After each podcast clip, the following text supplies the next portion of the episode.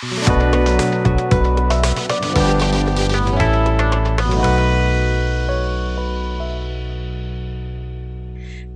merhaba, ben Elif Çetin. Ben Elif Önal. Bu yayını size Zoom'dan e, kaydediyoruz. E, yani Zoom'un yetişmediği bir podcast kalmıştı. Onu da bu şekilde halletmiş oldu. Yani çünkü başka şu anda şey stüdyoya gitme şansımız yok biliyorsunuz size stüdyoda evet. yapıyorduk. Ama evet. şu şeyde mevcut durumda hem dinleyenlerimiz açısından hem kendi açımızdan ben özledim açıkçası. Sen özledin mi?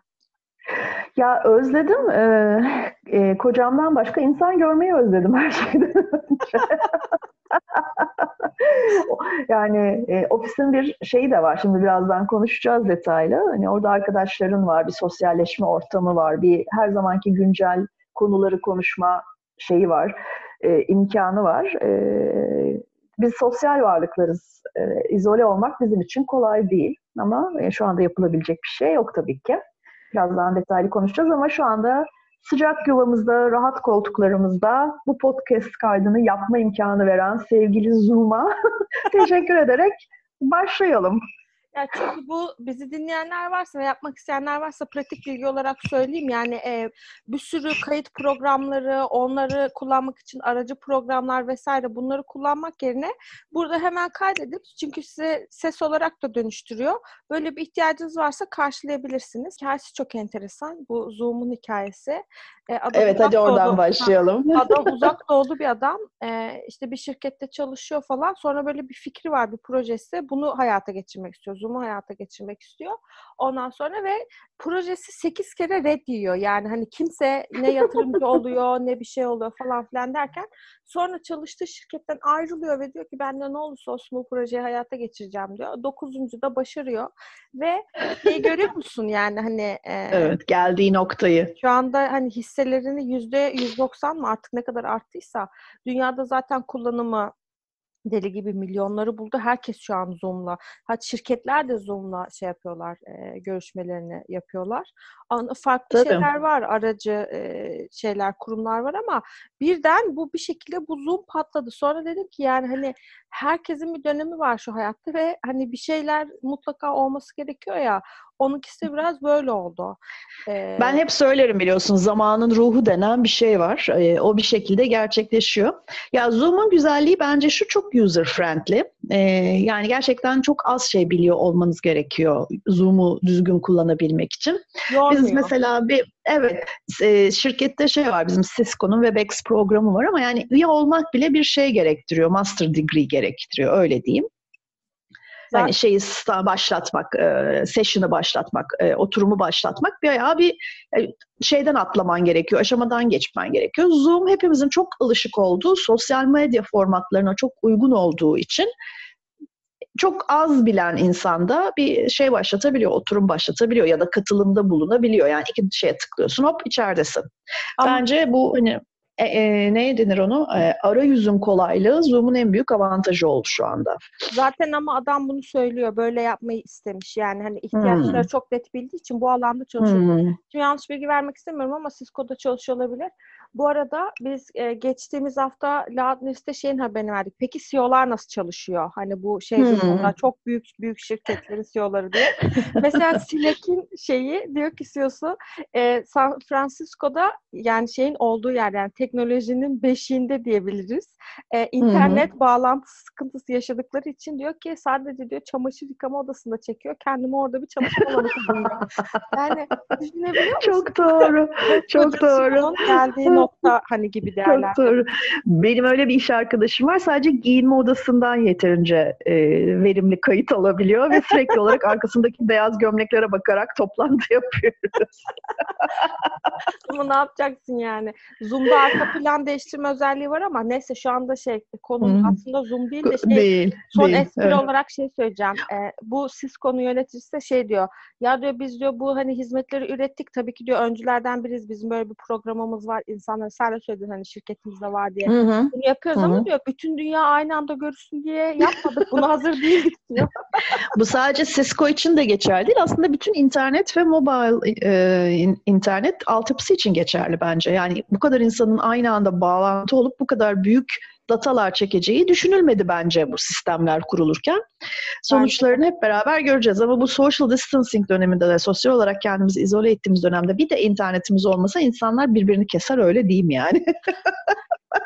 Ben de öyle korkuyorum. Zaten bununla ilgili bir tweet atmıştım. Tanrı interneti korusun diye. Yani Aynen. Çok doğru. Şey o. Ama e, ben tutunduğumuz şöyle... tek dal. Onu da elimizden almayın. ya gerçekten bu Walking Dead falan gibi böyle şey zombi dizileri var ya hani oralara doğru gidecek diye korkuyorum. O dizide de galiba böyle bir dünyada enerji yokluğuyla falan başlıyordu. Ondan sonra çünkü şimdi internetin olması için enerjinin olması lazım. Ondan sonra e, ve birden de şeyi düşünmeye başladım. Yani hani biz planlarımıza, programlarımıza bunları hiç almıyoruz. Çünkü beklenmedik olaylar ya bunlar. Hani mesela Amerika'nın evet. ticaret savaşı var ajandalarımızda. Hani öyle olursa dolar falan filan. Hani evet. Bunları düşünüyoruz. Ama hani durduğumuz yerde bir tane virüs çıkacak. O da pandemi yapacak. O da benim bütün hayatımı engelleyecek gibi bir şey düşünmüyoruz. Şimdi de diyorum ki acaba şeyi mi düşünsek? Yani e, hiç enerji olmazsa ne yapacağızı bir düşünsek mi diyorum. Kendi Ay düşünmeyelim. Soruyorum. Hayır hayır. Ay, girişimciler düşünsün. Sen düşünme tatlım. ben düşünmeyeceğim bunu. Sen Peki. düşünme girişimciler düşünsün. Konumuz tabii anlaşılabileceği üzere korona. Korona, Covid-19 ve yeni normal.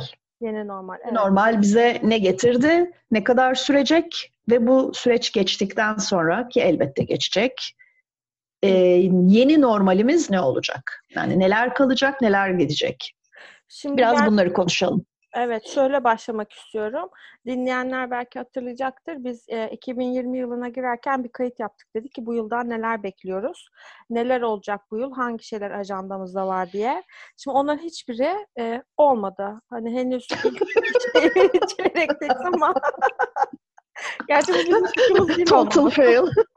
evet yani başarısız olduğumuzu düşünemiyorum ben çünkü kimse böyle bir şey beklemiyordu ama evet gerçekten sıfırda sıfır. Evet. Yani çok enteresan değil mi Elif? Yani bütün hmm. iptal olan şeyleri düşündüğün zaman hani bütün sporla ilgili durdu, ekonomiyle ilgili ticaret, yani her şey durdu. Ve tabii bu insanlara yeni sorular sormaları için bir sebep oldu aslında. Yani ben şimdi mesela e, bakıyorum e, herkes şu anda böyle bir e, dijital şeylere saldırmış durumda. Tool'lara, araçlara saldırmış durumda. Daha önce bunları Hı-hı. yeterince önemsemeyenler ciddi oranda şey yaşıyorlar, panik yaşıyorlar. Ondan sonra ve şeyi çok merak ediyorum açıkçası. Birazdan da konuşacağız, tahminlerimizi söyleyeceğiz. Post-Covid deniyor şimdi buna ve herkes buna evet. adapte olmuş. Hazırlanıyor. Ben mesela şey sorarak başlamak istiyorum sana. E, bu dönemde değişik bir şey yaşıyoruz ya şu anda süreç yaşıyoruz ya normal alışkın olduğumuz şeyleri yapmıyoruz. Kendinde keşfettiğin yeni bir şey var mı? Yani bu profesyonel anlamda da olabilir.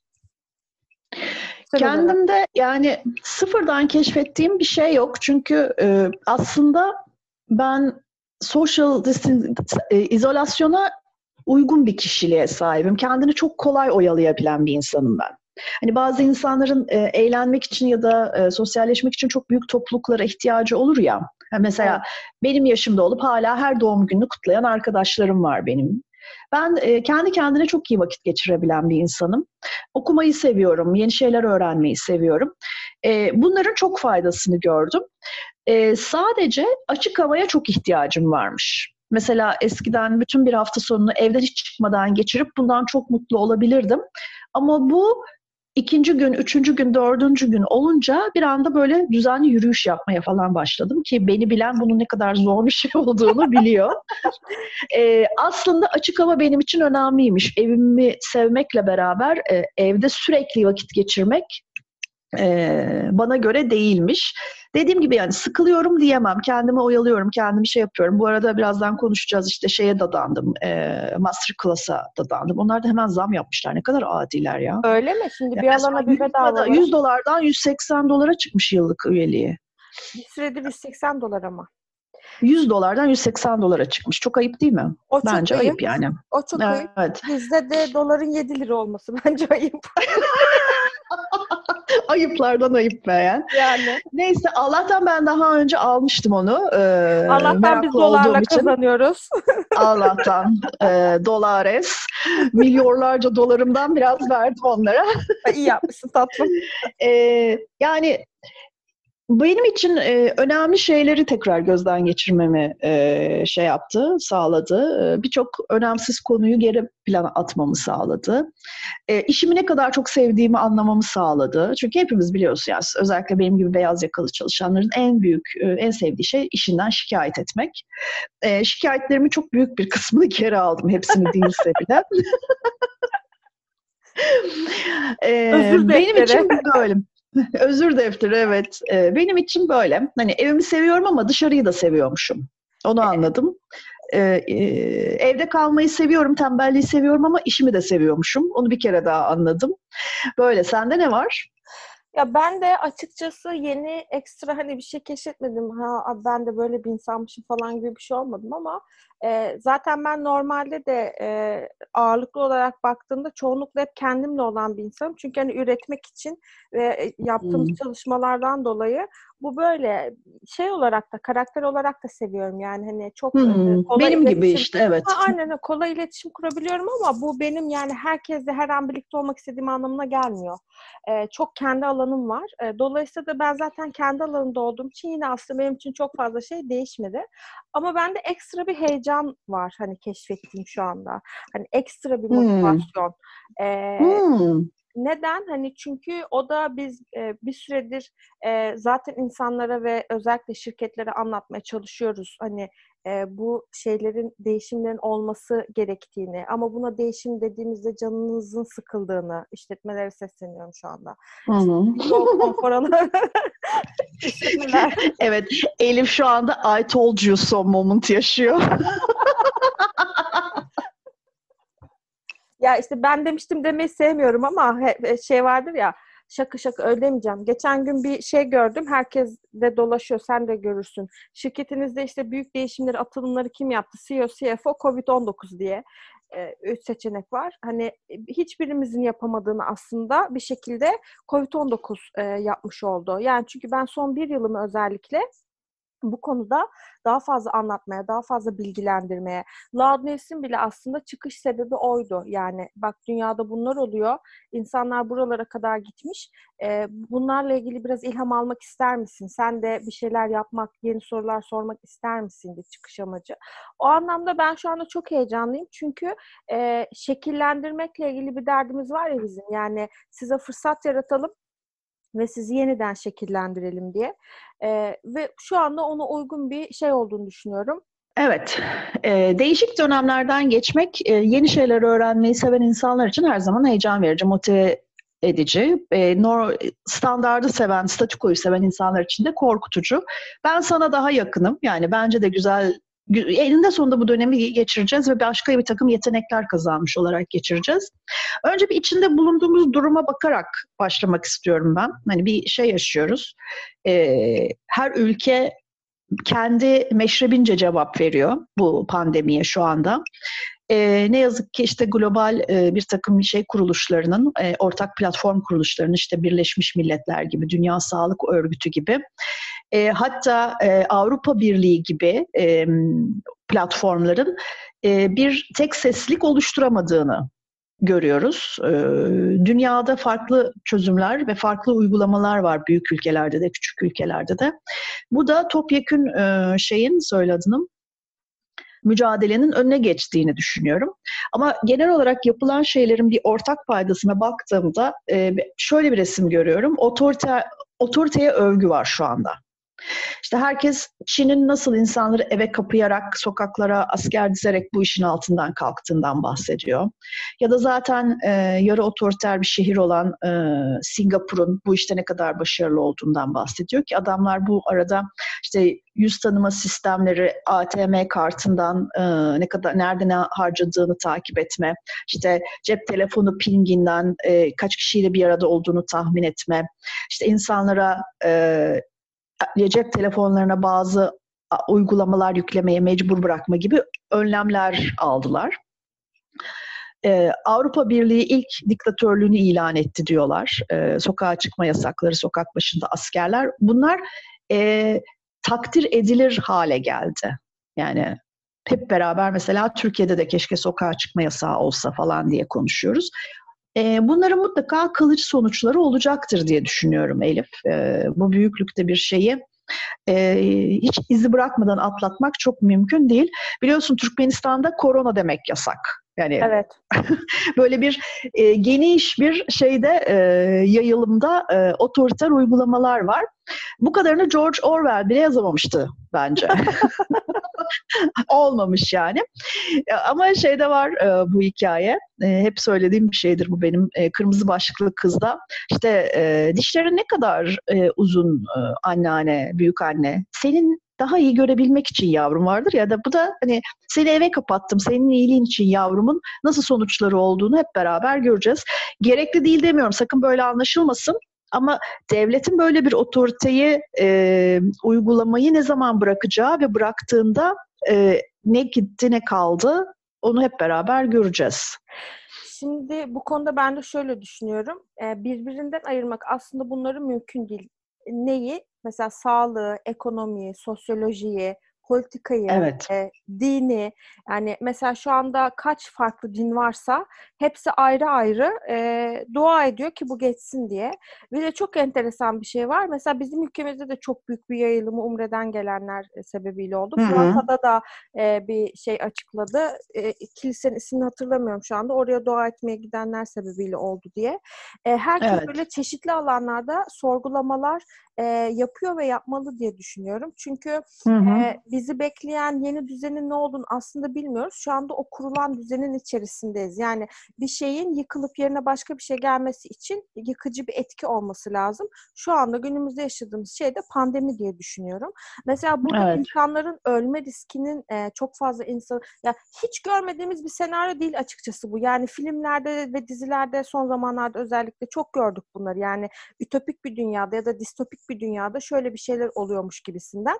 O yüzden insanlar evet. Bence çok yabancı değiller bu şeye ama sadece şu anda deneyimliyorlar. İşte önemli olan kısım da zaten bu deneyimi çıktıları.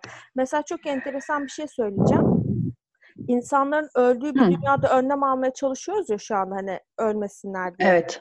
Ee, bir kitap tavsiye edeceğim. Ee, Jose Saramago'nun genelde herkes körlük kitabını önerir ama evet. Ölüm Bir Varmış Bir Yokmuş diye bir kitabı var. Orada insanların hiç ölmediği bir dünya var. Yani hiç kimse ölmüyor. Yani mesela böyle benim tavsiyem şöyle en başında verebileceğim hep olan şeylere, gördüğümüz şeylere değil de biraz da acaba hani e, ütopik gibi görünebilecek şeylere mi e, kafa yorsak kendi içimizde hazır vaktimiz varken? Ya acaba hani Olabilir. oluyor ama acaba öyle olsa nasıl olur ya da işte aa dünyada şöyle bir şey olsa nasıl olur gibisinden böyle bir ufak bir şey açmak istedim. Bu dönemde e, Covid-19 gündeminde benim tespit ettiğim dört e, sorunlu şey var. Yani bir tanesi doğrulanmamış bilgiler. Evet, fake news. İkincisi politik eleştiriler sürekli her şeyin e, bir şekilde kutuplaştırılması, o onu bunun için yaptı, bu bunu bunun için yaptı gibi karşılıklı evet. eleştiriler. Halk deyimiyle öküz altında buzağı arama. yani herkes kendine göre haklı olabilir. Şu anda hani bunun içeriğine girmiyorum. Haklı ya da haksızı tartışmamak için. Spekülasyonlar e, ve memler bu şey dediğimiz e, internette gif olarak kullanılan ve şey yapılan e, şeyler. Hı-hı. Tabii markaların nasıl e, konum aldığını da belki istersen şey yapabiliriz, konuşabiliriz ama Aha. Benim gördüğüm ana şey bu. Yani Instagram canlı yayınlarından falan bahsetmiyorum yani şu anda. Lütfen hani biri beni duyuyorsa 5000 tane canlı yayını durdurun. Enough is enough. evet.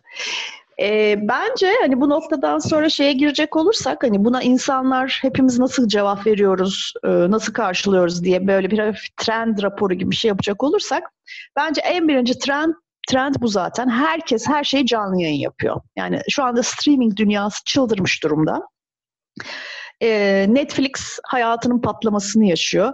Bugün bir tane şey gördüm, tweet gördüm. E, 20 yaşının altındakilerin sokağa çıkması yasaklandı biliyorsun e, evet. dün gece itibariyle. Onunla ilgili bir tane tweet atmış çocukcağızın biri çok eğlendim. 20 yaş altı sokağa çıkma yasağı uygulamasına TikTok yönetiminden tepki. Serverlarımız buna hazır değil. Bence evet. çok çok çok şey e, doğru. Yani e, şu anda herkes yayıncı herkes sürekli olarak canlı yayın yapıyor. Bunun üzerine işte Netflix'i koy, bunun üzerine müzisyenlerin moral tırnak içinde e, streaminglerini koy. koy, konserlerini koy. Bunun üzerine şu döneme acil yetiştirilmiş işte Dua Lipa falan gibi pop starların yeni çıkan albümlerini koy. Ya şu anda e, çılgıncasına kendimizi eğlendirmeye vermiş durumdayız. Ama biraz önce konuştuk. Burada Udemy bazı kurslarını ücretsiz olarak e, yayına açtı. İşte British e, National Gallery'yi gezebiliyorsun online olarak. Louvre Müzesi'ni gezebiliyorsun online, online olarak. E, şu anda bununla ilgili paylaşımlara baktığında sanki zannedersin ki hiç müzeden çıkmıyorduk offline hayatta. Böyle bir eksiklik hissediyoruz o yüzden. Yani bir şey e, yoksunluk krizi yaşıyoruz. Yani ben her gün bir müze, müzeye giderdim. Günlerdir gidemedim gibi. İşte Zoom var. En çok belgesel izleyen bir toplumuz Tabii. biliyorsun. Caz dinleyen ve belgesel izleyen. Evet, aynen öyle. Zoom var, House Party var. Ben doğum günü kutlayan bir insan değilim. O yüzden çok doğum gününe gitmem mesela. E, bu iş başladığından beri haftada iki kere, kere falan doğum gününe katılıyorum. Eyvah. Mesela. Çünkü Zoom olunca şeyin de yok. Çok fazla bir bahanen de yok. En hani azından girip bir mutlu yıllar demen gerekiyor. Gibi bu işte streamingle kendimizi e, hafiften bozmuş durumdayız kafayı. Bu da ne getirecek? Bir kere önemli, en önemlisi bu e, bilgi teknolojileri ve eğlence teknolojileriyle ilgili bir sürü şeyi değiştirecek bence önümüzdeki hayatımızda. E, bir kere çünkü kanın tadını aldık. E, bu çok daha şey. Ha bu arada şeyler var. E, mesela e, sürekli listeler paylaşılıyor. Herkes herkese listesini gönderiyor. Şunu okuyorum, bunu izliyorum. Böyle challenge'lar var. Sürekli bir challenge geliyor. E, olacak olan şu, e, görünen şu ki yani normal normale geri dönmeyeceğiz. E, burada bayağı büyük bir değişiklik olacak. Adams Family'nin yaratıcısı e, Charles Adams'ın Morticia Adams'a söylettiği bir laf var filmde ki çok severim bu filmi. Bence izlemenin tam zamanı. E, e, Morticia Adams diyor ki, Normal is an illusion. What is normal for the spider is chaos for the fly. Yani e, sinek de olsak, e, şey de olsak, örümcek de olsak normal ilizyonumuzun e, şekli tamamen değişecek bir yakın bir zamanda. 1 Nisan'da DEIK'te bir tane şey yapmışlar, e, webinar yapmışlar. Oraya Daron Acemoğlu da katılmış. E, Why Nations Fail diye çok güzel bir kitabı vardır. E, evet, mutlaka izledim. okuyanınız vardır. Evet, okumayanınız da e, okusun keşke. Sen izledin mi şeyi, webinarı? Ben e, webinarı izledim. E, bir başka Hı. bir şey de katıldı, profesör de katıldı. E, Harvard evet, o, profesör. Onun evet. adını da söyleyeyim. Gökhan neydi beyefendinin adı? Hoktam, Hoktamış galiba. Evet, Hotamışlıgil. Hotamışlıgil. Ee, yaklaşık 90 dakika falan diyor ama hani bir saat 20 dakika falandı bayağı şey anlatır ama tabii bunlar çok hani e, çok e, şey insanlar sözlerine e, itibar edilebilecek insanlar evet. anlattığı evet. şeyler. Özellikle hani ekonomi alanında Daron Acemoğlu bir şey diyorsa ben onu dinlerim mesela. Ee, evet. E, tabii, e, Daron Acemoğlu'na şey yaptım çünkü diğerinin şey alanı bilim, sağlık ve şey olduğu için, mikrobiyoloji olduğu için beni çok aşıyor açıkçası. Hani yorum yapacak kadar bile şey yapamıyorum ama Acemoğlu'nun söylediği şeyler içinde birkaç tane nokta beni çok etkiledi. E, onun için onların altını çizmek istiyorum. İşte diyor ki e, Amerika'da yaşadığı için, Amerika'da e, profesörlük yaptığı için şu anda nüfusun yüzde ellisi şeyden çekildi diyor. E, üretim ve tüketim alanından çekildi. Bu tedarik tarafını aksatıyor ve daral, talepte daralma var. Bu talebin gelmesi biraz vakit alacak. Ee, küçük küçük krizlerde bile Amerika'da e, her resesyon döneminde formalı, e, firmaların yüzde üçü batıyordu diyor. Ama şu anda çok daha büyük oranlardan bahsediyoruz. E, küresel ve küresel politik ve ekonomik sistemin değişmemesi artık mümkün değil diyor. Hem sağlık sisteminin hem de tüm devlet sisteminin etkin çalışmadığı görüldü. Çünkü pek çok sadece bizde değil, tüm dünyadaki ülkelerde ciddi bir liyakat problemi var. E, hımbıllaştı, hantallaştı, aşırı rahatladı bu sistemler. O yüzden de liyakat göze alınmadan bir takım partizan e, kararlarla insanlar bir takım noktalara yerleştirildi. Ve böyle bir gün gelip de o e, şeylerin noktalardaki insanların performans göstermesi gerektiğinde aslında ne kadar yanlış yapılmış olduğu ne yazık ki geç de olsa görüldü diyor. Bence bu dünyadaki her ülkeye özellikle de bize uygulanabilir bir e, söylem. Evet. Yani e, şeyden bahsediyor diye düşünüyorum. Bu sürecin içerisinde mesela orada çok ön plana çıkan Fauci diye bir doktor var. Adam günde 20 saat çalışıyormuş ve e, hani böyle o e, şeyin içerisinde şu anda hükümetle beraber çalışıyor. Elle tutulabilecek, hı hı. aklı selim ve insanların gerçekten sağlığını düşünebilen tek insan olduğu söyleniyor ve gerçekten Trump'la tartışma falan da çok ciddi kavgalar da yaşamış. Hı hı. E, çünkü adam hani diyor ki senin şunları şunları yapman lazım, bunları bunları yapman lazım. Çünkü şeyler e, onların nüfusu dünyada Çin'den sonra yine 300 küsür milyonluk bir nüfus. Dolayısıyla da tehlikeyi en büyük tehlikeyi aslında onlar arz ediyor şu anda. Hı hı. E, 2 milyona yakın insanın ölmesi e, bekleniyor diyor projeksiyonda. Eğer bu şekilde devam edersek diyor. Aklını başına toplamazsa. Aklını başına toplamazsa. Çünkü mesela biz daha önce şeyde de konuşmuştuk. iyi ekonomide de konuşmuştuk. Demiştik ki Trump küresel şeyi ısınmaya inanmıyor. Ee, bunun gerçek olmadığını söylüyor. Şimdi Trump'ın böyle bir özelliği var. Olaylar ilk yaşandığında o inanmıyor mesela. Koronaya da inanmadı. Hani bu gerçek değil, geçecek. Gripten daha fazla insan ölüyor. Karşılaştırmalar yapıldı falan. Ama şimdi hani bu en başında söylediğimiz şey var ya bu noktada ben de şeyin e, yazısını da tavsiye edeceğim arada. Bence YouTube'da bunun videosu var. İzlesinler e, Deik'in yaptığı durumu. E, ama Hı-hı. bir de e, Yu, Yuval Harari var ya şimdi bu son zamanlarda insanların evet. sevdiği e, yazar e, ve işte e, düşünce insanı diyebileceğimiz kişi. E, hem e, şeyle bir röportaj yaptı e, CNN'de Amanpur'la bir röportaj yaptı hem de Financial Times'a bir e, şey yazdı. Yuval Noah Harari The World After Coronavirus başlıklı bir şey var. Makalesi Hı-hı. var. 14 sayfa hani tutuyor şu anda şeye döndürdüğümde ama mutlaka e, okunması gerektiğini düşünüyorum. Çünkü birçok boyuttan hani aspect dediğimiz açıdan e, deriz ya noktadan Hı-hı. ele alıyor diye. Mesela o da bizim bu söylediğimiz şeyleri yani biz tabii şeyiz. E, Yuval bizden daha iyi bilir ama Hepimizin kendimize Biz göre... onun yalancısıyız. Hepimizin kendine göre fikirleri var yani bu dönemde. Ee, Doğru. Bak politika da değişecek. Yani değişmek zorunda. Çünkü ben hani şeylerde arada konuşmalarda diyorum ya ya dur bir dakika bu söylediğim şeyler çok hani e, fütürist oldu ya da işte ne bileyim çok böyle bir gelecekçi oldu. Bunları sonra başka bir konuda konuşalım diye Hı hı, anda hı. gerçekten aslında o noktadayız. Yani politikaların da yeniden tasarlanması gerekiyor. Çünkü insan formu, yaşam formu değişiyor. Dolayısıyla da yani şimdi sen mesela ne oldu? Seçimler var 2020 yılında. Konuşmuştuk bunu zaten Kasım evet. ayında. Amerikan başkan seçimi ne olacak? Muhtemelen ertelenecek. Ha, çünkü hani aslında şey diyorlar, Trump'ın en güçlü olduğu konu ekonomiydi. Ekonomiyi çok iyi tutmasıydı. Onun dışında hiçbir yeteneği yok zaten. Hani hiç kimse için çok kabul edilebilir ve şey yapılabilir bir başkan değil. Ama şu anda e, onları bekleyen tehlike aslında bizi de ilgilendiriyor. Yani bu şeyin dışında e, bunu bir şekilde zaten atlatacağız. Yani buna bir şey bulunacak, bir ilaç bulunacak ve bunu çözeceğiz. Çok belli bir şey. Çünkü e, tabii, şeyde, tabii o gör, konuşmada e, Daron Acemoğlu da söylüyor. Dünyada diyor hiç olmadığı hızda genomu çözüldü, DNA'sı çözüldü, işte haritaları çıkartıldı, şeylere bakıldı. Yani e, onların inine girildi yani virüsün inine girildi. Öyle söyleyeyim.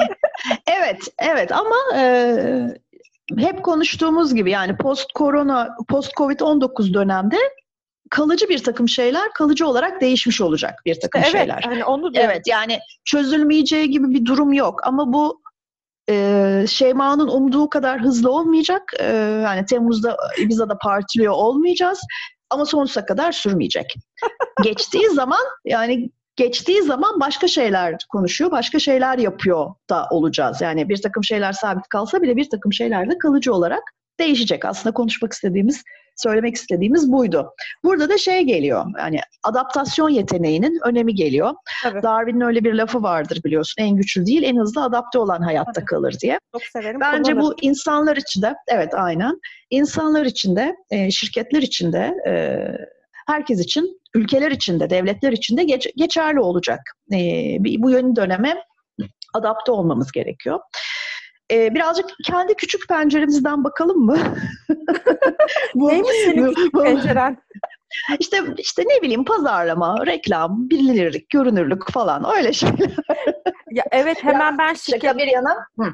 Biraz yani şirketler ve ekonomi için ve e, pazarlama dünyası için neler değişecek kısmına da birazcık konsantre olalım. Çünkü her zaman olduğu gibi sohbete daldık. Yarım saati devirdik. ben şirketlere şey söylemek istiyorum. Zaten bunu bir süredir söylüyorum. Diyorum ki yani Hı. kaç yüzyıllık şirket olduğunuzun artık bir önemi yok. İşte biz çok köklü bir şirketiz. Çok güçlü bir şirketiz. Tamam çok güzel. Evet ama bu yeterli değil şu anda. Neden yeterli değil? Çünkü sıfırlandığımız bir döneme gi- girdik ya şimdi. Ben anlatırken giriyorduk ama şimdi girdik. Şimdi bundan sonra başka bir dünya olacağı için senin artık bundan sonrasında hayatta kalıp kalmayacağın önemli. Yani işte o, o hep gelecek gelecek gelecek dediğimiz şey şu anda geldi. Şu anda onu Evet. yaşıyoruz. Dolayısıyla da sen Ama çok beklediğimiz gibi gelmedi. Evet ama zaten Çalışmadığımız yerden geldi biraz. ama zaten e, şeyin e, disruption'ın şeyi de bu. Yani hani yıkım başka türlü nasıl olacak ki? Çünkü hani insanlara Doğru. ben bir yıldır anlatıyorum. Konfor alanlarından çıkarmak o kadar zor ki e, anlatmak, dinletmek. E, şimdi mesela şöyle düşün. Toplantıların süresi bile bir saatin altına inmiş. Yani Tabii. e, günde 500 tane toplantı yapıyorsun. Oradan oraya gidiyorsun. Şuradan şuraya gidiyorsun falan. Günün sonunda bakıyorsun ne yaptın bugün? Neydi konu? Saatlerce Toplantı bir şeyler yaptım. tart- toplantı yaptım ama hani ne çıktısı ürettiğin ya da işte ne bileyim aldığın sonuç çoğu zaman zaten kararsız kalınıyor bu şeylerde bir sonuca ulaşılmıyor. Ben bundan sonrası için özellikle daha hızlı insanların sonuca ulaşmak isteyeceğini düşünüyorum. Doğru. Bir de şey var, e, gün 8 saat ve sen o ofise kapalı kaldığın için işleri yayarak yapmak e, çok büyük bir şeydi. E, ben mesela evde çalışmaya başladığımda şöyle bir şey keşfettim.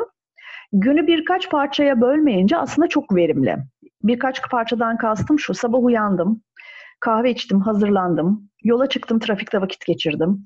Ofise gittim, kahvemi aldım, arkadaşlarıma ne haber, ne yaptınız dün gece dedim. Öğlen yemeği yedim, Sonrasında bir kahve içtim ya da sigara içiyorsan sigaraya çıktım. İşte akşam oldu saat beş buçuk toplanmaya başladım çünkü biraz sonra servis var gibi. Şimdi öyle değil ki kalkıyorsun yüzünü yıkıyorsun iş başlıyor. Evet. O yüzden de 8 saatlik çalışma saatini eğer istersen içinden geliyorsa niyetin varsa gerçekten çalışarak geçirme şansın var şu anda. Ve bence verimlilik çok ciddi oranda artacak. Zaten e, bununla ilgili araştırmalar da var. E, biz de şimdi araştırmalar yapıyoruz. Verimliliğin arttığına dair e, insanlar beyanda bulunuyorlar. Ama bunun bir Hı hı. şu tarafı var. Daha çok çalışıyorum diye şikayet edenler de var. Yani e, Kesinlikle öyle. normaldekinden daha fazla istemsiz bir şekilde. Çünkü senin az önce anlattığın matematikte arta kalan hı. zamanlar ekstra çalışmaya dönüyor. Yani aslında işin Evet. esprisi bu. Sen normalde işine de gerçekten fokuslansan aslında bunları yapacaksın. Biz mesela e, şimdi tek soruluk anketler yapıyoruz. Bunun sebebi de ne? Hı hı. Kimse girip saatlerce 50 tane 60 tane soru doldurmak istemiyor. Onun demografisini çözmek için ya da eğitimini, özel sektörünü çözmek için ayrı hı. ayrı sorular bunları cevaplamak istemiyor. Zaten Hı hı. e, şey şir- e, analiz bölümünde de görüyorsun hani kim nedir, e, ne yapıyor, ne Evet. ediyor diye cinsiyetlerini, şeylerini görüyorsun. O yüzden artık bunlara gerek de yok insanları yormaya. Dedi ki tek sorularda bunları soralım. Mesela COVID-19'un etkilerinden sonra iş modellerinin yenilenmesi gerektiğini düşünüyor musunuz diye sorduk. %95.67 evet dedi. Of, Yani- çok kork. Yani tabii ki evet ama oran çok ciddi gerçekten. E, 324 kişi katıldı. İki gün boyunca online anket yöntemi uyguladık. Yani bunu e, tabii daha çok kişiye yayabilirsin ama hani o hem süre olarak daha çok uzuyor hem daha başka şeyler Hı hı. giriyor içerisine. Bence 324 kişi de özellikle bizim sektörümüzden insanlara yaptığımız için e, yeterli bir şey, e, örneklem. Ama şey çok çarpıcı. Yani %95.67. Çok enteresan bir şey söyleyeyim. Bir kişi hayır dedi. Öyle mi? 24 kişi de evet ama o onu ortalamaya döktüğümüzde 1.25'i hayır çıkıyor şeyde. Ee, %3.8 de yani 3.08 de pardon kararsızım diyor. Yani hani değişmek Ha, emin değilim dedim. Emin Hmm. değilim dedi. Hı. Ama bence hani buna %96 diyebiliriz. Şu anda Türkiye'deki pazarlama ve iş profesyonellerinin %96'sı e, iş modellerinin yenilenmesi gerektiğini düşünüyor. Bence bu çok Hı hı. çarpıcı bir veri. Bence de. Evet, e, üstelik iş modellerinin zaten yenilenmesi gerekiyordu ama dediğin gibi ciddi bir force majeure karşı karşıyayız şu anda. Aynen öyle. Ee, dediğin gibi hani iş modelleri kesinlikle yenilecek, yenilenecek. Ee, bir tane galiba Forbes'ta bir yazı vardı. Oradan birkaç tane not aldım. Onları anlatayım. Ee, neler değişecek iş hayatında, iş yapma şeklimizde? Ee, en başa koyduğum madde benim için çok enteresan geldi. Bence çok geçerli. Ee, just in time ekonominin e, ölümü diyor bu işe. Çünkü özellikle 60'lardan 70'lerde başlayan ve neredeyse 60 yıldır aynı sistemle en düşük e, oranda şey tutup e, ne onun adı envanter tutup e, depolama yapıp burada çok ciddi bir e, maliyet faydası sağlayıp o şekilde iş kuran bir takım üretim sistemleri var. Bunun da e, giderek artan bir oranda böyle olduğunu söylüyor. İşte global ekonomi, işte parçaların çok daha ucuza dünyanın pek çok yerinden bulunabilmesi, sonradan burada assemble birleştirilebilmesi gibi sebeplerle neredeyse stoksuz çalışan bir üretim sisteminden bahsediyor. Ama artık bu mümkün değil. Yani mesela ben yıllarca otomotiv yaptım. Otomotiv şirketleri yıl başında satın alacakları adetleri bildirirler ve o üretilir ve o üretim şip, şey yapılır, e, kargolanır. E, şu anda bu tür sistemlerin bu kadar e, şey yapılması, e, önden planlanıp yapılmasının neredeyse imkansız olduğu, hızlı hareketin neredeyse imkansız olduğu, yani ülkeden ülkeye araç göndermenin mümkün olmayacağı bir dönemden geçiyoruz. Dolayısıyla yani üretim sistemleri çok ciddi bir şey yapacak. Bunu da buradan da şunu anlıyoruz aslında. E, üretim sistemleri aslında endüstri devriminde kalmışlar. Evet, çok doğru. Ee, evet, modern çağa gelmemişler meğerse. Lokalizasyonun önemi çok artacak. Bu ikisi zaten birbiriyle bağlantılı. Sen bugün mesela bir ürün aldığında özellikle teknoloji ürünü ya da işte bir herhangi bir düşük teknoloji bile olsa ürünü aldığında içinde 80 millet tarafından yapılmış parçalar var biliyorsun. Evet. Yani üzerinde Made in China ya da Made in Türkiye yazması fark etmiyor. İşte o parçayı Çin'den almış, bu parçayı Tayvan'dan almış, öbürünü Brezilya'dan getirmiş. Burada şey yapılmış, asamble edilmiş. Hatta oraya da gelme, sen iki gündür paylaşıyorsun, ben de çok destekliyorum. Canlı hayvan taşımacılığının, evet. e, transatlantik taşımacılığının durdurulmasıyla ilgili yediğimiz et bile dünyanın öbür ucundan geliyor. Evet, yani. Yani bütün bunların mesela e, sonlanacağını e, ya da son sona yakın kadar azalacağını öngörüyor artık e, şeyler. Ekonomiyle ilgili tahminde bulunanlar online shoppingin ne kadar önemi olacağını söylemeye bile gerek yok. Yani şu anda hayatımız e, online. %3.3 ile 6 arasında değişirken e-ticaret alışverişi Türkiye'de %30'lara çıkmış. Evet bu kadar yani evet bu kadar. Şöyle söyleyeyim sana annem de online shopping, shopping yapıyor benim aracılığımla ya da kardeşim aracılığıyla. Çünkü e, 65 şey yaşının bir de 65 yaşının üstünde olduğu için evden çıkamıyor artık. E, her şeyde komşudan, eşten, dosttan istenmiyor. Büyük evet. ağır şeyleri sonuçta Migros'la ya da işte hepsi buradayla ya da Getir'le gönderiyoruz. E, durum öyle. Bir yeni trend var biliyorsunuz. Özellikle sosyal medyadaki alışveriş imkanlarının çok hızlı artmasıyla beraber direct to consumer, D2C diye bir trend vardı. Evet. Bunun çok hızlı büyüyeceğini öngörüyorlar e, aracıların tamamının şey yapıldığı, ortadan kaldırıldığı, böyle artizanal da diyebileceğin küçük üreticinin doğrudan ürününü ton tüketiciyle buluşturduğu sistemler çok çok hızlı büyüyecek. Her şey dijital olacak. Yani gördün işte toplantılar bile dijital ee, ve burada geri dönüş olmayacak bu arada. Şöyle şeyler olacak mesela falanca e, iş ortağımıza tamam yarın of, bizim ofiste patlanalım, toplanalım dediğinde ay niye toplanalım ki işte Zoom'dan yapalım diyeceğiz birbirimize. Evet. E, iş gücünde çok kalıcı e, değişimler olacak. HR benim çok aşırı bildiğim, çok şey olduğum, e, söyle adını, e, hakim olduğum bir alan olmakla beraber biraz önce konuştuk işte yani bir kere günde çalışma saati inanılmaz arttığı için 9-6'nın bir anlamı kalmadı. Ee, şöyle bir şey okudum e, bu konuyu araştırırken. E, haftalık çalışma gününün 6'dan 5'e düşmesinin sebebi e, Amerika'daki büyük e, depresyonmuş. O zamana kadar 6 gün çalışılıyormuş. Ondan sonra 5 güne düşmüş. Bunun arkasından günlük verimlilik bu kadar artarsa eğer kaç güne düşeceğiz acaba diye mesela bir soru geliyor aklıma. Şimdi e, bununla ilgili Avrupa'da zaten şeyler bazı ülkeler var. Yine söyleyeceğim ama şeyde Loudlist'te saydık onları. Birçoğu zaten haftada dört güne şey yapmış bunu düşürmüş. Tabii. E, cumaları şey yapıyorlar, free bırakıyorlar. Cuma, cumartesi, pazar insanlar şey yapıyor. Türkiye'de çok nadir e, ben bu yani bu süreçten önce rastlamıştım. Hani belki bir ya da bir tane duymuştum. E, haftada bir günü evden şey yapıyoruz diye. Yazılım şirketiydi onlar da yanlış hatırlamıyorsam.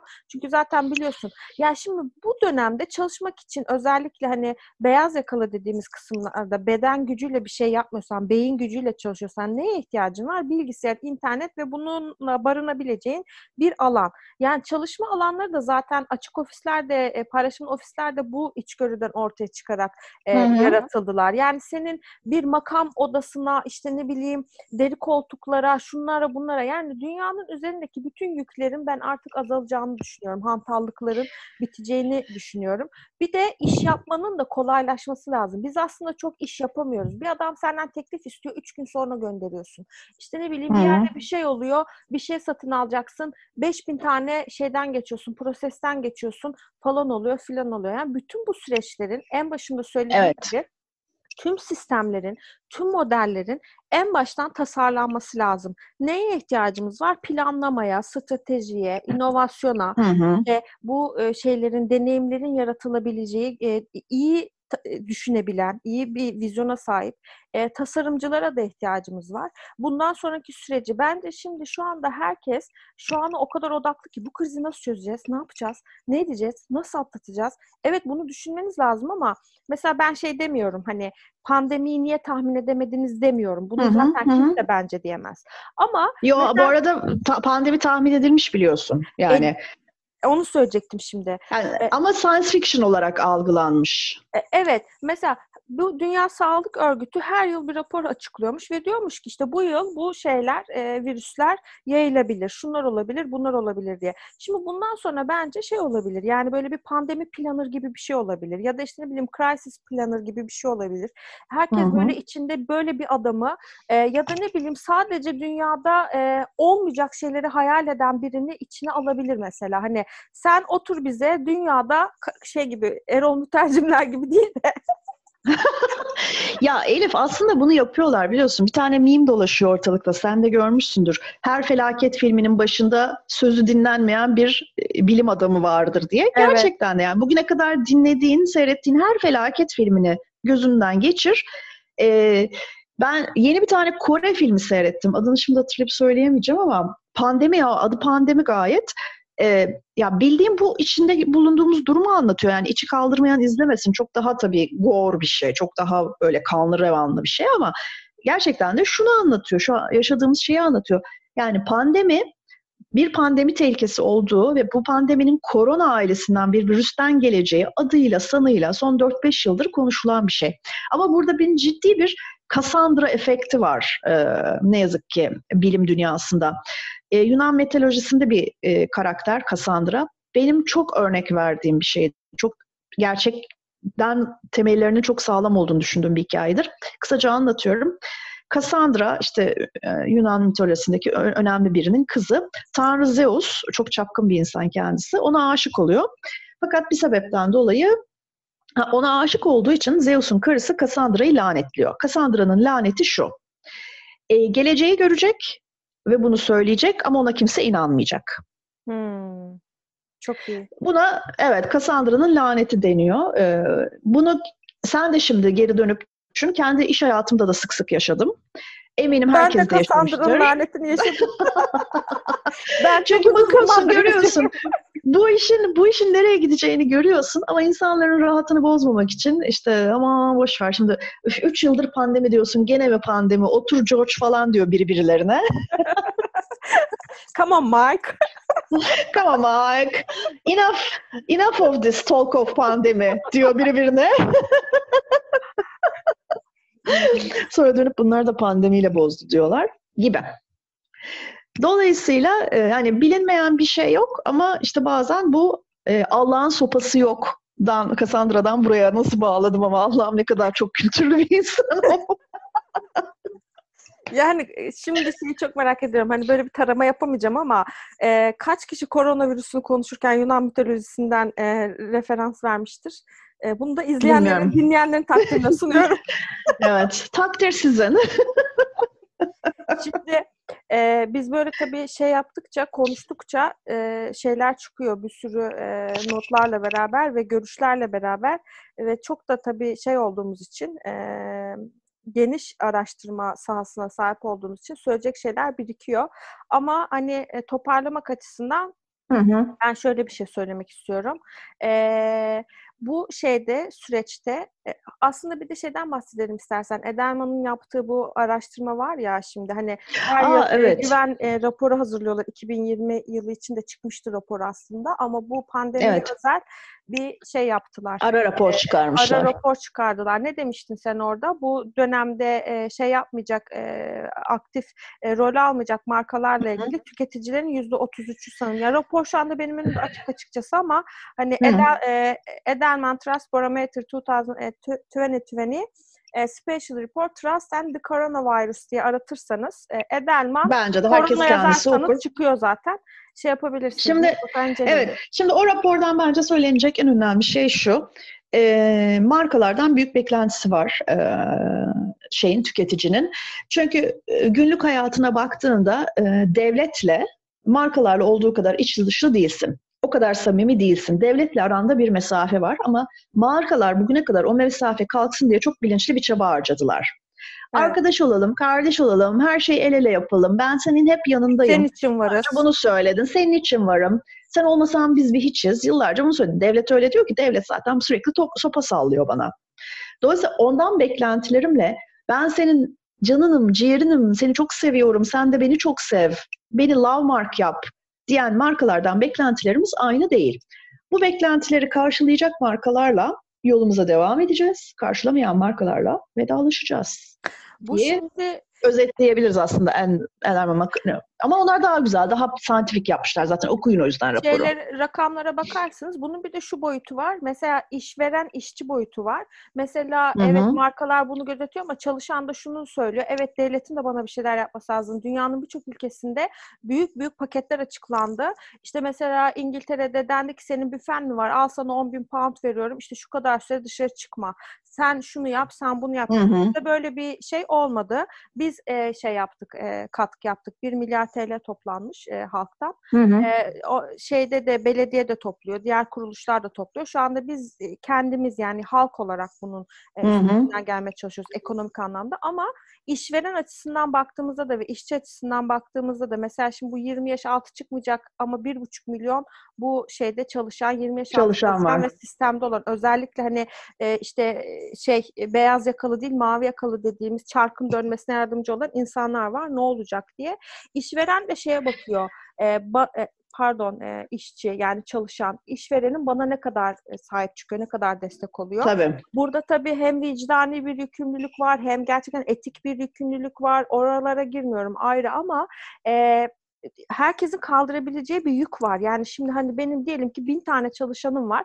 Üç ay boyunca maaşlarını ödemeye devam ediyor. Ama sonsuza kadar edemem. Çünkü hani gelir olması lazım ki bunu şey tabii. yapabilmem lazım. Tabii, Dolayısıyla tabii. hani bu sürecin bir de e, yani yarın hepimizin yüzüne bakılacak. Bunu düşünmemiz lazım. Hem kurumsal olarak hem insan olarak hem işte e, evet. her neyse. Yani yap bundan sonra artık bu süreçten çıktığımızdan çıktıktan sonra herkes ne yaptığıyla bence çok ilişkili olacak. Yani işte ama sen hani bunu yapmamıştın ama sen böyle bir destekte bulunmamıştın gibi insanların böyle bir payback mi deniyor buna? Ee, evet yani e, o, olacak yani. Bir de şey yapalım yani bir e, oturup bu işin e, otopsisini yapalım. Bu durumda kim ne yaptı, kim ne yapmadı. E, şimdi ben de toparlamak gerekirse şimdi ortaya, ortaya çıkan çok önemli şeyler var. E, uyum sağlamamız gereken e, trendler var. Bunları konuştuk zaten. Ama bir de şöyle bir şey var. E, bu arada biz bir şeyden bahsetmedik. E, çok fazla e, açık kaynak e, çözümü ortaya çıkıyor. Ben bahsedeceğim. E, ha evet. İstersen sen birazcık ondan bahset. Çünkü e, şeyden e, benim söyleyeceklerim azaldı en azından. Hani daha bıraksan saatlerce konuşuruz tabii de toparlayabilirim ben artık. Şimdi birkaç tane şey var. Çok öne çıkacak trend var. Hemen hızlıca bunları sayıp Açık kaynakta sana veriyorum sözü. Tamam. Bir tanesi e, şey sanal deneyim ekonomisi. Yani senelerdir konuşup bir türlü gerçek anlamda hayata geçiremediğimiz ek, deneyim ekonomisinin bir de sanal versiyonu çıktı. Ki hep beraber yaşıyoruz. İşte Louvre'a gidip müze geziyoruz. E, shop streaming, biraz önce bahsettik, e, direct to consumer'la beraber, bütün aracıların ortadan kalkmasıyla beraber online davranışın bir parçası haline geldi alışveriş. E, ben bununla ilgili çok fazla şey okumadım ama ismi ilginç geldiği için bahsetmek istiyorum. E, merak eden varsa kendisi araştırsın. Sanal e, arkadaşlar, virtual companionship yoluna gidiyor. Özellikle şey çekiyormuş bunun başını. Samsung'un ürettiği Neon diye bir e, artificial intelligence ürünü, bir avatar e, çekiyormuş. Bana ilginç geldi ama dediğim gibi çok derine okumadım. İsteyen okuyabilir.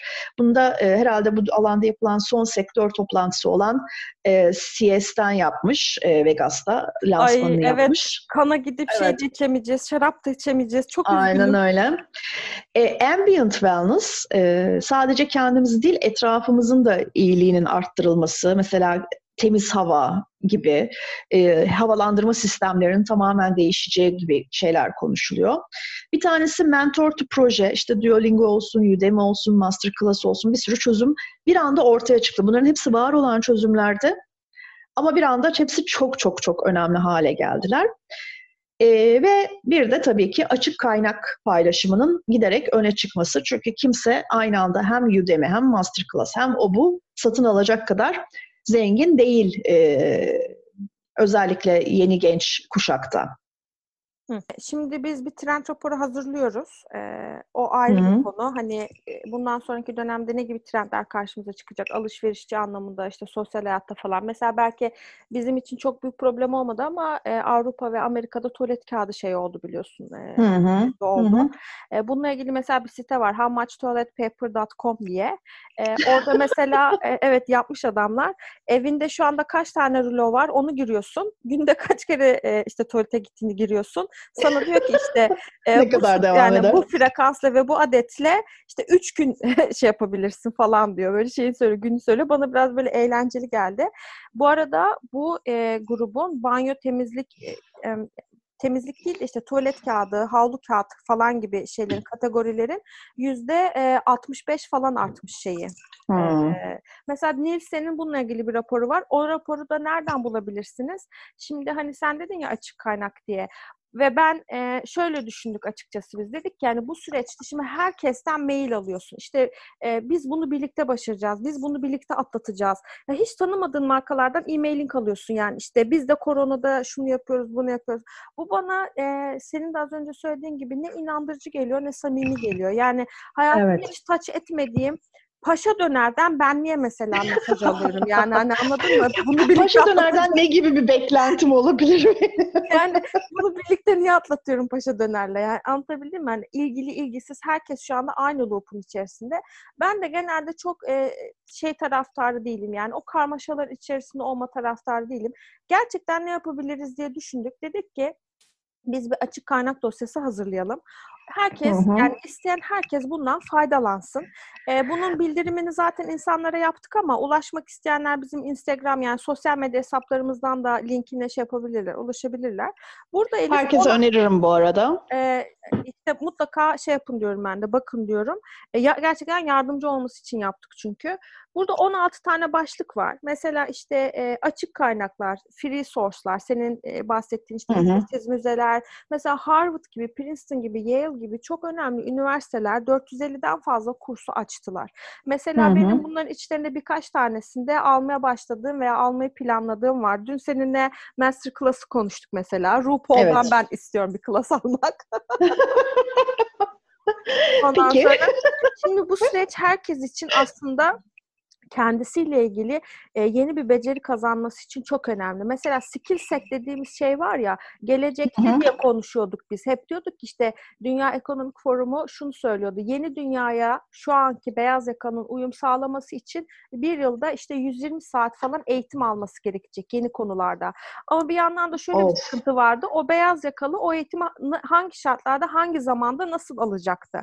Şu anda mesela herkes bu eğitimleri alabilir. Mesela Koç Akademi Akademi açtı şeyini e, insanlara. Ondan sonra dedi ki buradan şey yapabilirsiniz, eğitim alabilirsiniz.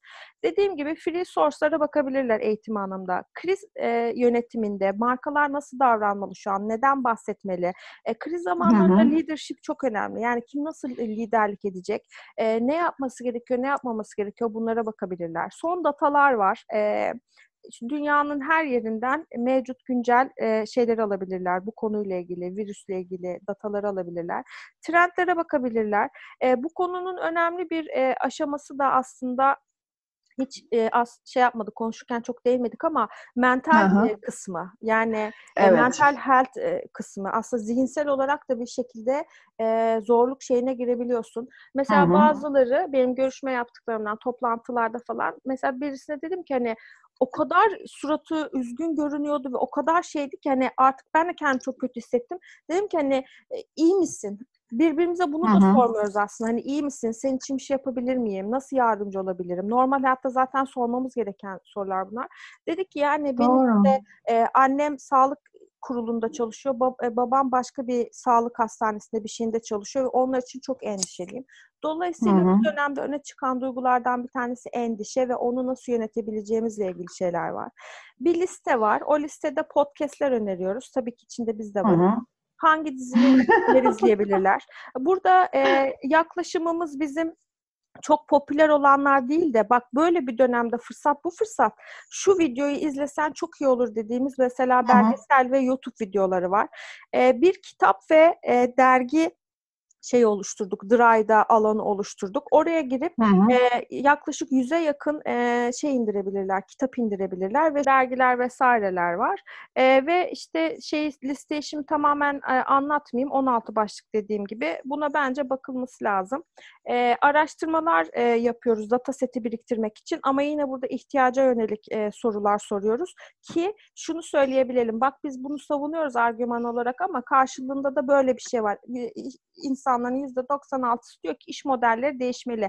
Gel bir bakalım sende yeni neyi şekillendirebiliriz diye. Böyle bir e, şeyin içerisindeyiz, sürecin içerisindeyiz. Hı hı. E, bizim için şu anda öncelikli olan e, tabii ki de yardımcı olmaya çalışıyoruz. İşte soru sorarlarsa de destekliyoruz. Keynote'ları daha çok e, işte şeyden dijitalden Zoom üzerinden şu anda online seanslar üzerinden herkes zaten bir şekilde öyle yapmak zorunda. Çünkü event sektörü e, şu anda hani delirmişsin de geçen gün evet. dinle diyor ki yeni bir iş modeli çıktı. yeni bir teklif aldım. E, işte şeyi e, online yapacağım. Event online yapacağım. İşte bu çağırdıklarımı e, orada davet edeceğim. Onlar da oraya katılacaklar falan diye böyle anlatıyordu. Çok şey gitti, komiğime gitti. Ee, Gerçekten çok iyi bir şey icat etmiş. Tebrik ediyoruz kendisini. Bulduğu iş modeli için. ya ama tabii ciddi bir e, kayıp onlar için tabii. düşündüğümüzde. Tabii tabii. E, bizim için şu anda e, önemli olan şey post-Covid dünyaya nasıl hazırlanmalıyız ve neleri speküle etmeliyiz? Biz kendi adımıza hem kurumsal olarak hem de kişisel olarak bunu aslında düşünüyoruz. Gündemimizde şu var. Yani bugünü odaklanma e, konusu zaten bizim için e, çok geçerli bir şey değil. Bugünü zaten çözebilecek asetlerimiz var ama uzun vadeli düşünmeye değer hı hı. veren ve buna yatırım yapan bir e, yapı olarak biz bu şeyi e, süreci düşünmeyi ve şekillendirmeyi önemsiyoruz diyorum. Evet, gelecek heyecanlı gelecek. Orası anlaşılıyor. Ee, ama bir tane şey var, e, engel olabilecek bir şey var elimizde. Amerika'da yapılmış bir araştırma. E, kaynağını inan not etmemişim ama diyor ki e, pazarlamacıların özellikle yüzde 61'i e, yeni oluşan düzene çok hızlı bir şekilde e, adapte olmuşlar. Hemen online e, şeyleri, iletişimlerini, planlamalarını, stratejilerini yeni imkanlara göre gözden geçirmişler. Ama sadece yüzde dokuzu şu anda uzun, uzun vadeli çözümlere odaklandığını söylemişler. Yüzde dokuz. Yani biraz günü yüzde dokuzu maalesef. Biraz günü kurtarıyormuşuz gibi. Yani tabii büyük bir değişimin ve dönüşümün içinden geçiyoruz şu anda. O yüzden hani orta vadeyi, uzun vadeyi düşünmek biraz zor gelebilir. Henüz daha çünkü çok adapte olamadık, bir normal oluşturamadık, bir rutin oluşturamadık kendimize. Ama yüzde dokuz da çok çok düşük bir rakam. Yani bundan altı ay sonra ya da bir yıl sonra ne yapacağımızı da düşünüyor ve konuşuyor olmak lazım diye bitirmek istiyorum ben bu konudaki sözlerimi. Bu noktada ben şunu söyleyeceğim. Herkes her şeyi düşünmek zorunda değil. Herkes her şeyi bilmek zorunda değil. E, profesyonellerin e, görevi kendi alanlarında e, nasıl en iyi çözümü üretebileceklerini buluyor olmak.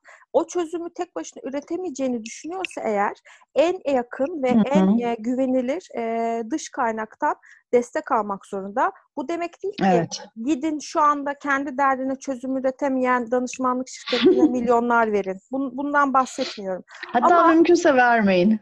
vermeyin ama bizim gibi e, daha yeni mesela işte Slack e, bir kaç yıldır iki yıldır üç yıldır anlatmaya çalışıyor. Diyor ki işte biz böyle bir platform kurduk. Sen bütün şeylerini buradan yapabilirsin. Hatta e, CEO'su şöyle çok iddialı bir şey söyledi. 7 yıl içerisinde dünyada iş dünyasında mailleşme diye bir şey kalmayacak dedi. Hı hı. Yani bu hı. şeyler, süreçler buralara doğru evriliyor dedi. Şimdi ben e, mesela Ladan Proud'un da Slack hesabı var. İnsanlara bunu anlattığımda, link gönderdiğimde hani ki, kimsenin ilgisini çekmedi. Bir Instagram Çekmiyor. çektiği kadar çekmedi açıkçası. Evet. Ama şimdi herkes Slack kullanıyor. Bu durumda ne oluyor? Öncüler bunları anlatmış oluyor, göstermiş oluyor bir şekilde. Bak dünyada bunlar var, bunları yapabiliriz diye. Burada bizim ihtiyacımız olan şey, bizim de ihtiyaçlarımız var tabii kurumlar olarak Hı hı. bize e, güveniyor olmaları ve açık e, bir zihinle, açık bir vizyonla e, şans veriyor olmaları. E, eğer bu işbirliğini yaparsak karşılıklı olarak, e, çünkü aynı gemideyiz ya, yani hani Evet. günün Evet. sonunda bir Gerçekten ekonomi- aynı gemide olduğumuzu anladık değil Ha, mi? Dünyanın son- her ülkesi köşesinde aynı gemideyiz. onu döndürüyor olmamız lazım. 5G mesela şimdi 2020 yılında bilmiyorum ne şekilde hayatımıza girecek. Artık girebilecek misem ben. 2020 takvimlerden silinebilir bence. Ee, öyle bir noktaya gidiyor evet. 2021 ve 2022'de hayatımıza girdikten sonra 5G, onun getirdiği hız, onun sağladığı altyapı ve diğer imkanlar sadece internet hızının artması demek değil çünkü 5G. İşte o zaman geri dönüşü olmayan başka bir e, gerçekliğe doğru gidiyoruz. Benim son sözlerim e, bunlar olsun. Peki. O zaman bir sonraki podcast'te görüşmek üzere. Hoşçakalın. Hoşça kalın.